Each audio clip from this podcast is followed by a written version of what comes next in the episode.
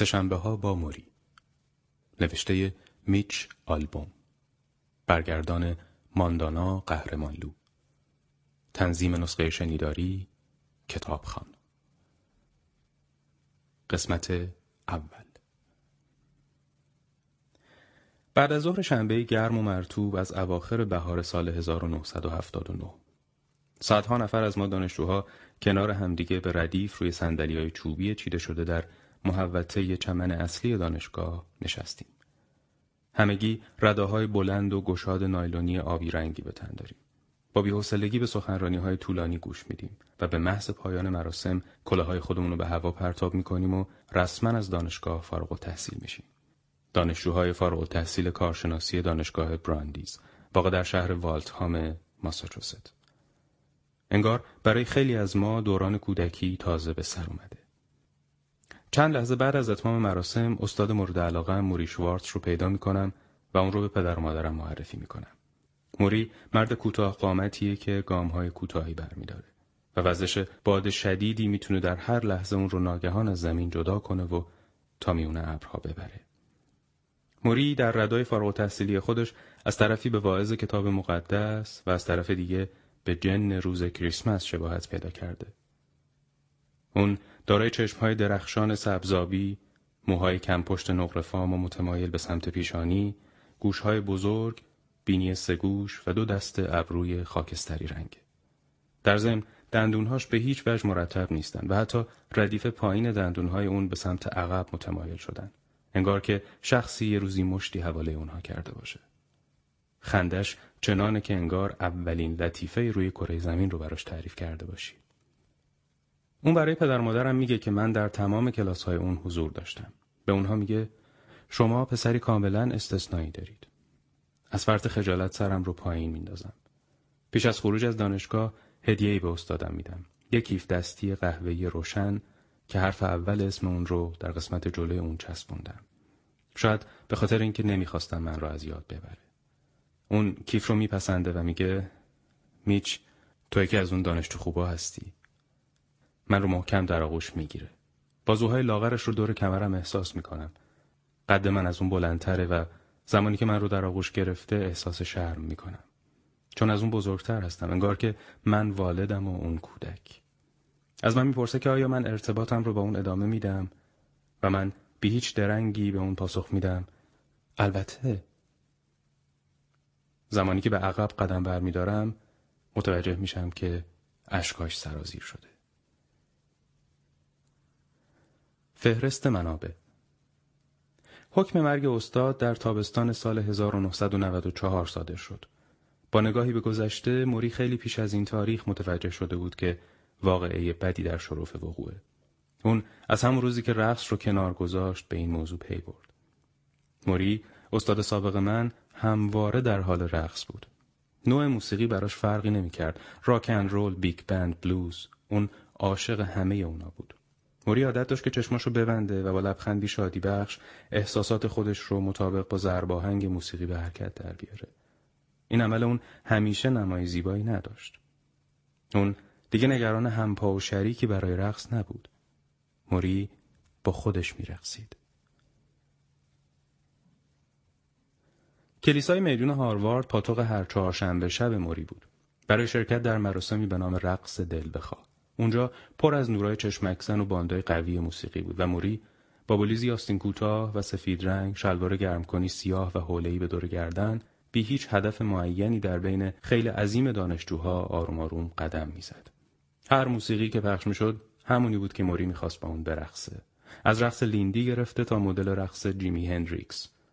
اون میچرخید و میچرخوند. موری مثل رهبر ارکستری که داروی مخدر مصرف کرده باشه اونقدر دستاش رو حرکت مواج می‌داد که قطرهای عرق به طرف کمر اون سرازیر می شدن. هیچ کدوم از افراد حاضر در سالن نمی‌دونستند که موری استاد با تجربه دانشگاه دکتری سرشناس در رشته جامعه شناسی و نویسنده کتابهای متعدد تحسین برانگیزه. اونا فقط تصور می‌کردن که اون پیرمردی کم عقله. یکی از شبها اون نوار تانگوی آورد و درخواست کرد که اون رو از باند پخش کنند. بعد در حالی که مثل عاشقهای پرشور و حرارت دوران روم باستان با چالکی هرچه تمامتر به طرف عقب و جلو می اومد کف سالن رو قرق کرد. وقتی که رقصش به آخر رسید همه جمعیت براش کف زدن. می‌شد که اون برای همیشه در اون لحظه باقی بمونه. اما دیگه رقص ممنوع شده بود. اون در سن شست سالگی دچار تنگی نفس پیشرفته ای شد. طوری که نفسش به سختی بالا می اومد. روزی در حال قدم زدن در امتداد رودخانه چارلز ناگهان باد شدید سردی میوزه و راه تنفسی اون رو مسدود می‌کنه. بعد از انتقال سریع موری به بیمارستان به اون آدرنالین تزریق می‌کنن. چند سال بعد در راه رفتن مشکل پیدا می‌کنه. یه بار توی جشن تولد یکی از دوستانش بدون علت مشخصی روی زمین میفته و بار دیگه در سالن تئاتر از پله ها پایین میفته.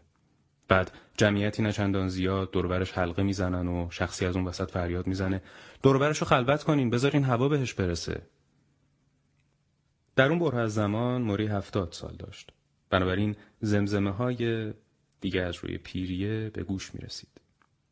مردم به موری کمک کردند تا روی پاهاش باسته اما موری که همواره پیش از همه ما از احوال درونی خودش آگاه بود یقین داشت که مشکل جای دیگه ایه. مشکلی ورای از روی پیری بودن. اون همیشه کسل و خسته شده بود. موقع خواب مشکل داشت. رویای مرگ می‌دید. موری دکتر رفتن رو شروع کرد. بارها و بارها. آزمایش خون داد، آزمایش ادرار، آزمایش اندوسکوپی روده از طریق مقعد و در نهایت وقتی هیچ علامتی برای تشخیص بیماری به دست نیومد، یکی از پزشکها دستور آزمایش نسوج داد. بنابراین از ساق پای موری که برداری کردند. جواب آزمایشگاه مبنی بر پیشبینی مشکلی در سیستم عصبی موری بود. پس موری باز هم یک سری آزمایش دیگه داد. در یکی از این آزمایش ها موری باید روی صندلی مخصوصی میشست، صندلی شبیه یک صندلی الکتریکی تا پزشک ها با عبور دادن جریان سریع برق از بدنش عکس های عصبیش رو بسنجن. پزشک معالج موری بعد از بررسی دقیق نتیجه آزمایش ها گفت این مسئله به بررسی بیشتری نیاز داره. یه بار دیگه باید آزمایش بدید. موری سوال کرد چرا؟ موضوع چیه؟ مطمئن نیستیم. شما کمکار شدید.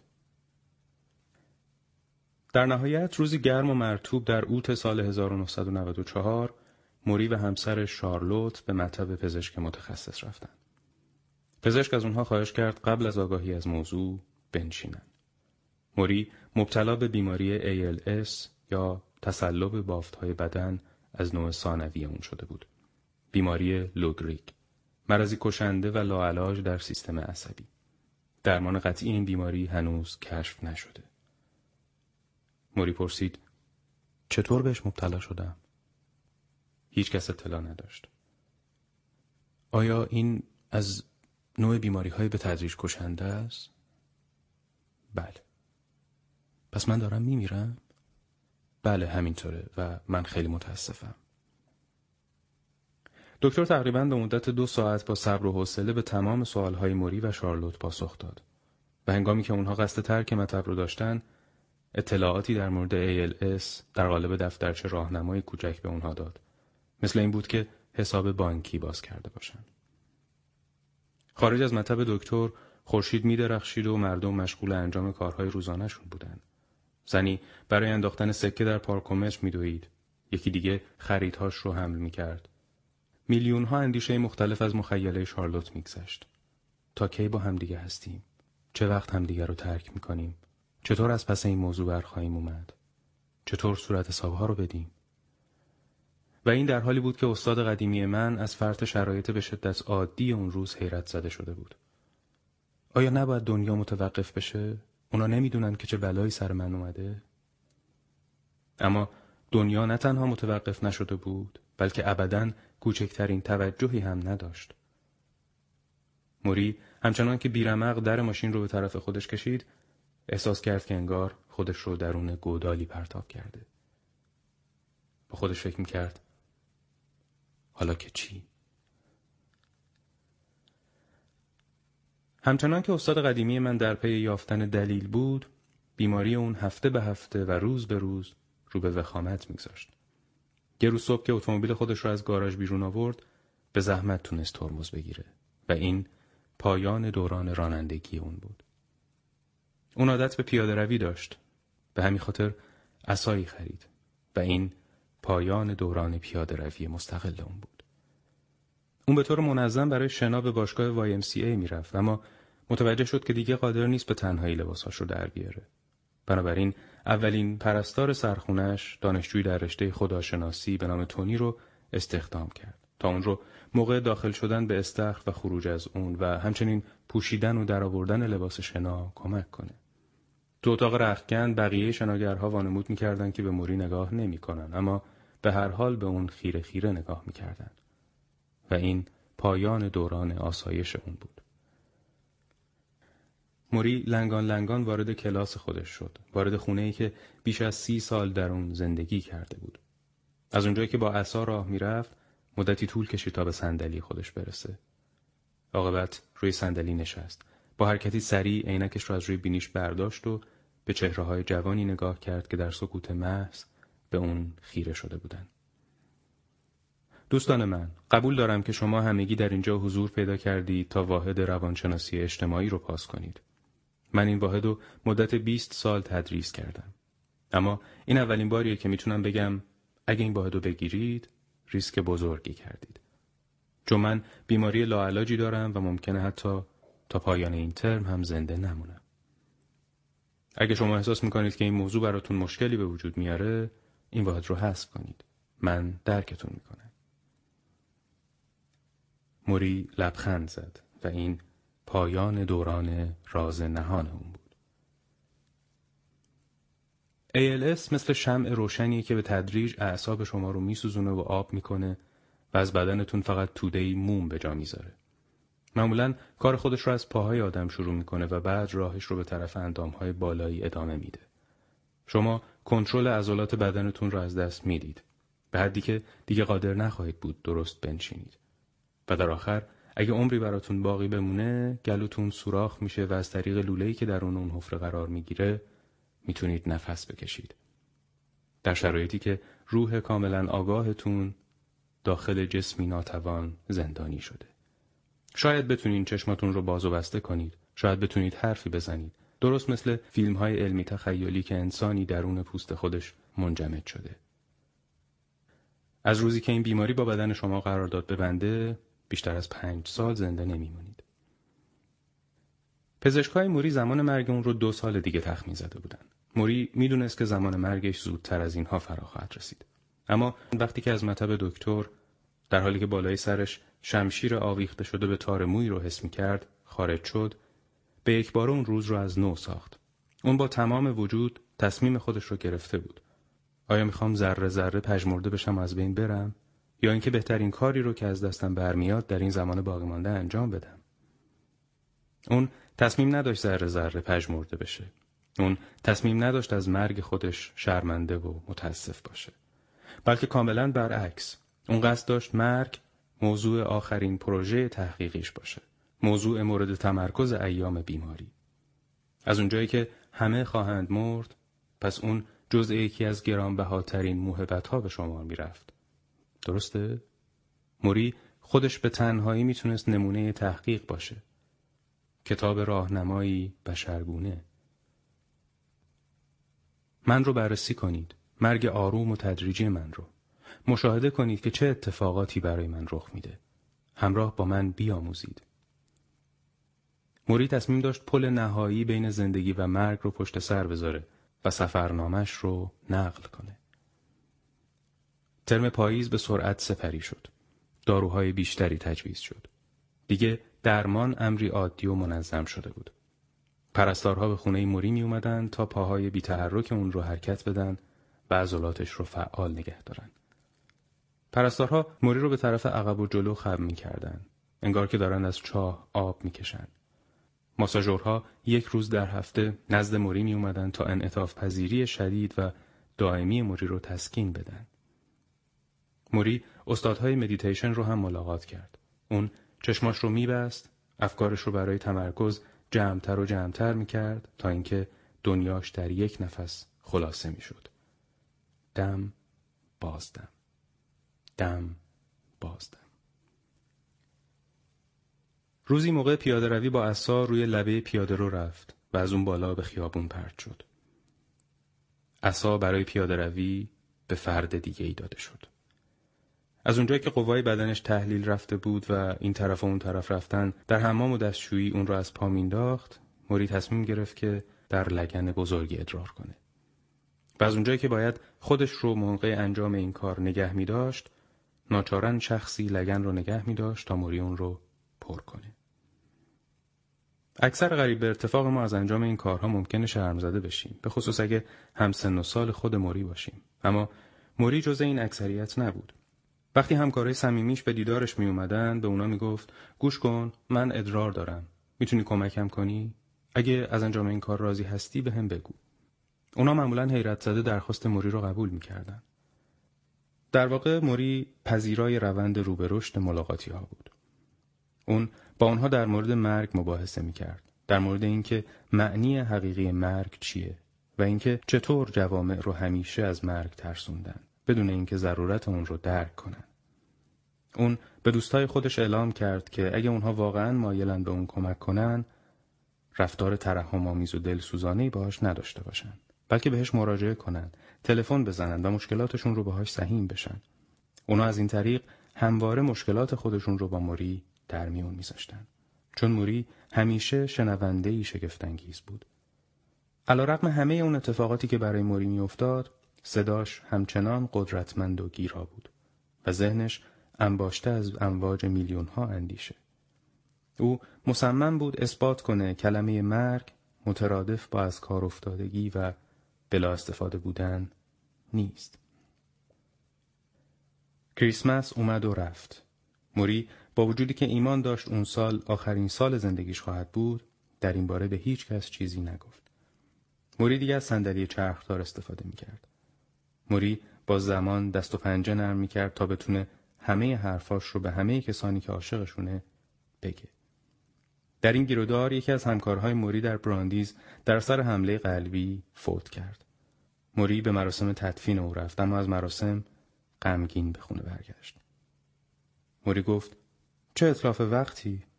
مردم این همه جمله زیبا و شگفتانگیز براش گفتن اما ایرف هیچ کدوم از اونها رو نشنید.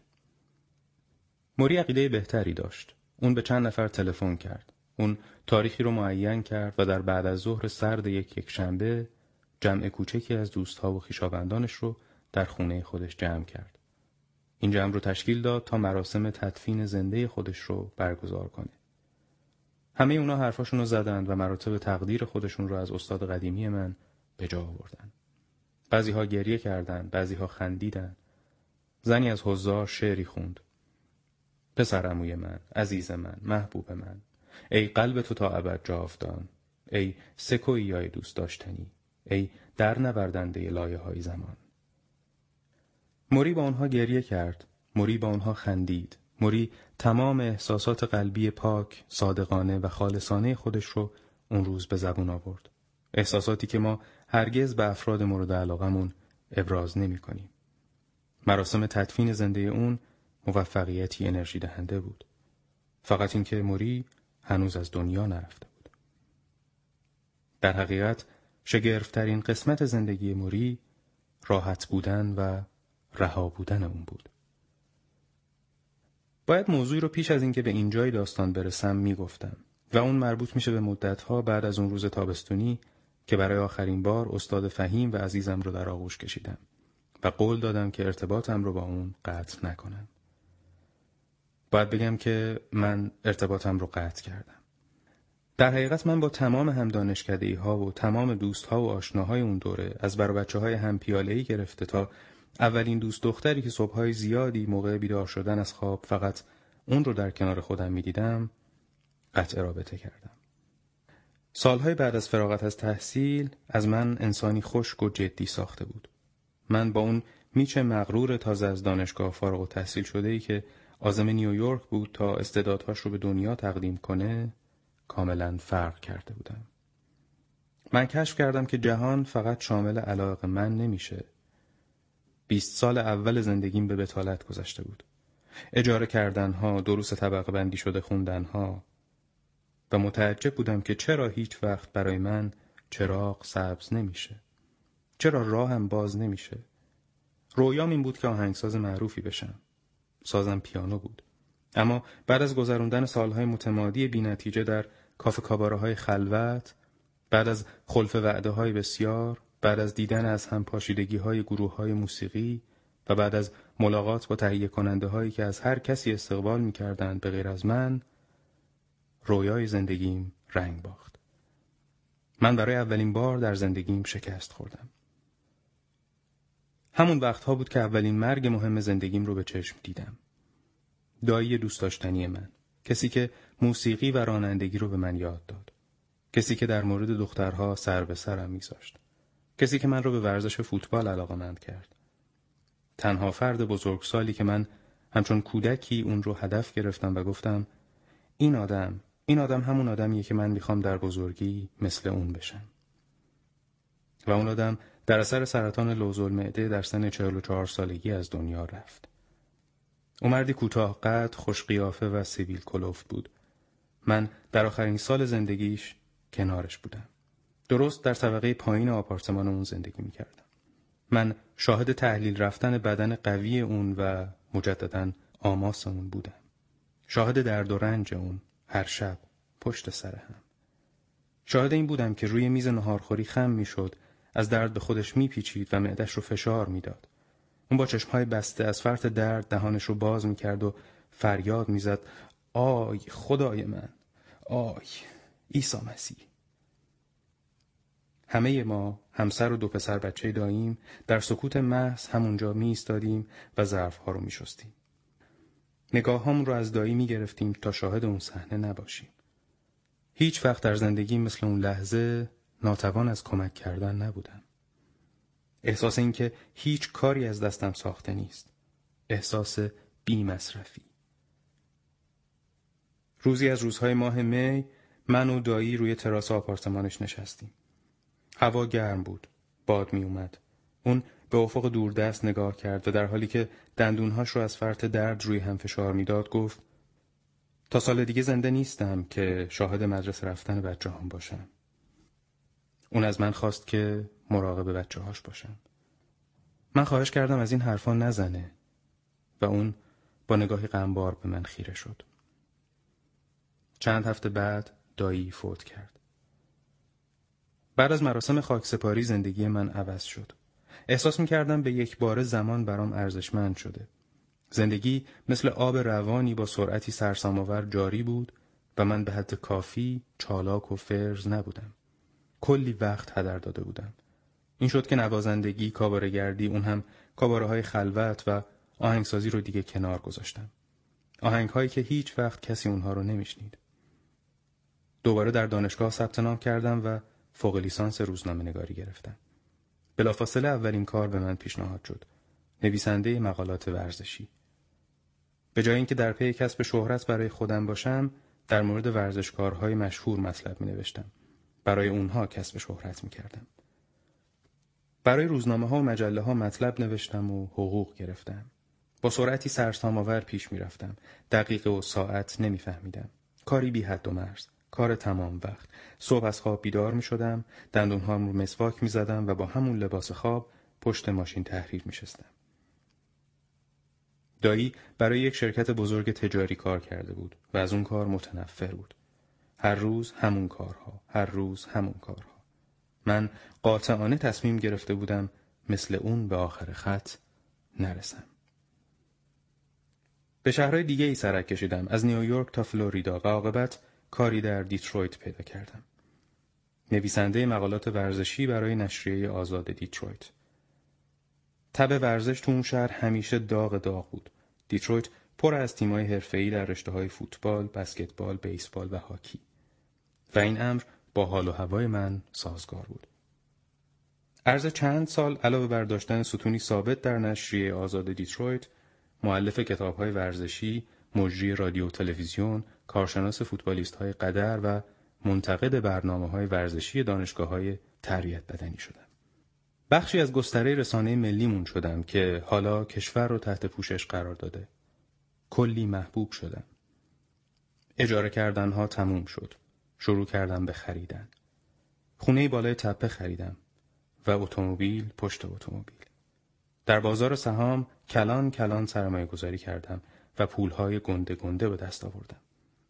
سرعتم مثل اتومبیلی بود که با دنده پنج حرکت می‌کنه.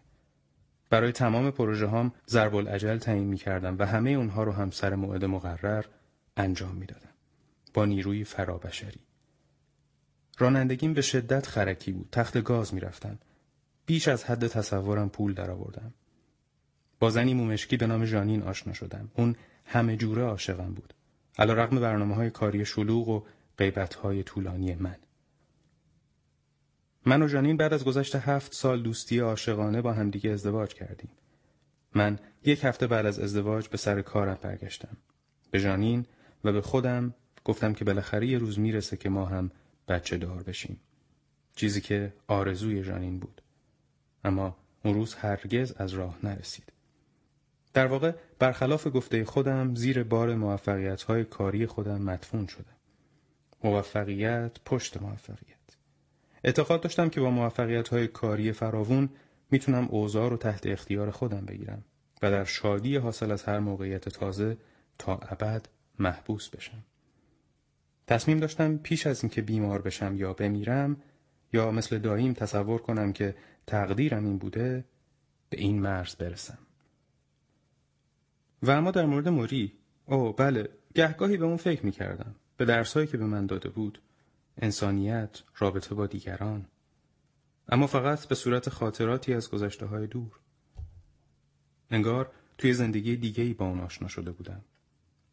سالهای سال بود که نامه های دریافتی از دانشگاه رو میریختم دور فکر می کردم که اونها فقط دنبال پول هستند و به این ترتیب از بیماری موری به هیچ وجه مطلع نشدم افرادی که می‌تونستن خبری از موری به من بدن مدتها پیش فراموش شده بودند و شماره تلفن‌های اونا هم در انباری زیر شیروانی توی جعبه اشیاء به درد نخور خاک میخوردن.